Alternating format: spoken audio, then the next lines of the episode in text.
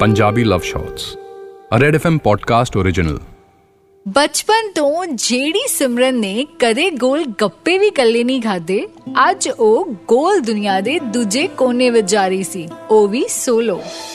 ਇੱਕ ਤਰਫ ਆਪਣੇ ਪਰਿਵਾਰ ਤੋਂ ਦੂਰ ਹੋਣ ਦਾ ਗਮ ਤੇ ਦੂਜੀ ਓਰ ਐਰੋਫੋਬੀਆ।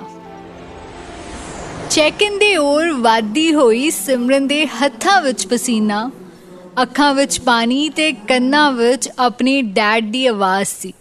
ਸਿਮਰਨ ਆਈ ਹੇਟ ਟੀਅਰਸ ਆਪਣੇ ਕਦਮ ਅੱਗੇ ਵਧਾਉਂਦੀ ਹੋਈ, ਉਹ ਬਸ ਇਹ ਅਰਦਾਸ ਕਰ ਰਹੀ ਸੀ ਕਿ ਰੱਬਾ ਕੋਈ ਚਮਤਕਾਰ ਕਰ ਦੇ, ਜੋ ਮੈਨੂੰ ਡਰ ਨਾ ਲੱਗੇ।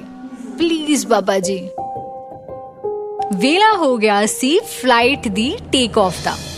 ਸਿਮਰਨ ਨੇ ਕੱਸ ਕੇ ਅੱਖਾਂ ਬੰਦ ਕਰ ਲਿੱਤੀਆਂ। ਤੇ ਆਪਣਾ ਫੇਵਰਿਟ ਗਾਣਾ ਗਾਉਣ ਲੱਗ ਪਈ। ਬਿਲਕੁਲ ਅਣਜਾਣ ਕਿ ਉਹ ਗਾਣਾ ਆਪਣੇ ਮਨ ਵਿੱਚ ਨਹੀਂ, ਜ਼ੋਰ ਜ਼ੋਰ ਦੀ ਗਾ ਰਹੀ ਹੈ।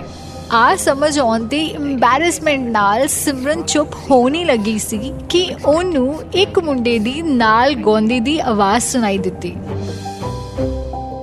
ਉਹਨੇ ਆਪਣੇ ਸੱਜੇ ਪਾਸੇ ਮੁੜ ਕੇ ਦੇਖਿਆ ਤਾਂ ਨਾਲ ਦੀ ਸੀਟ ਤੇ ਸੀ ਓਜਸ।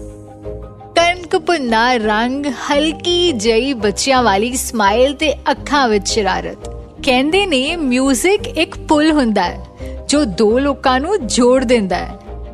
ਹੈਦਾਂ ਦੇ ਹੀ ਪੁਲ ਦੇ ਸਿਮਰਨ ਤੇ ਓਜਸ ਸੀਗੇ।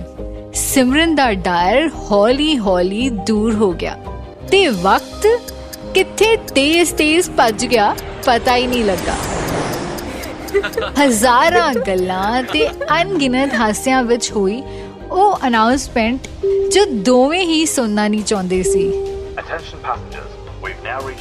ਮੰਜ਼ਿਲ ਤੇ ਪਹੁੰਚਦਿਆਂ ਹੀ ਦੋਨਾਂ. ਨੇ ਨਾ ਚਾਹੁੰਦੇ ਹੋਏ ਵੀ ਇੱਕ ਦੂਜੇ ਨੂੰ ਗੁੱਡ ਬਾਏ ਬੋਲੀ।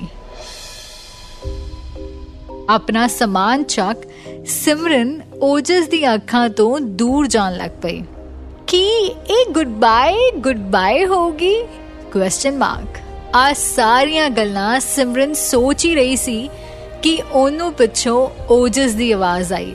ਸਿਮਰਨ! ਜੇ ਤੈਨੂੰ ਕੋਈ ਇਤਰਾਜ਼ ਨਾ ਹੋਵੇ, ਤਾਂ ਕੀ ਮੈਂ ਹਮੇਸ਼ਾ ਤੇਰੇ ਨਾਲ ਫਲਾਈਟ ਤੇ ਗਾਣਾ ਗਾ ਸਕਦਾ? ਦੋਨਾਂ ਦੀਆਂ ਅੱਖਾਂ ਮਿਲੀਆਂ। ਤੇ ਅੱਗੇ ਕੀ ਹੋਇਆ? ਇਹ ਸਭ ਨੂੰ ਪਤਾ। ਹੈ ਉੱਡਦੇ ਸੀ ਪਰਿੰਦੇ ਜਿਸ ਹਵਾ ਵਿੱਚ। ਉੱਡਦੇ ਸੀ ਪਰਿੰਦੇ ਜਿਸ ਹਵਾ ਵਿੱਚ।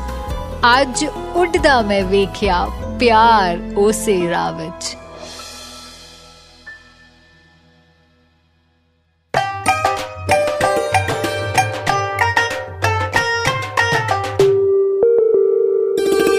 Punjabi love shots a Red FM podcast original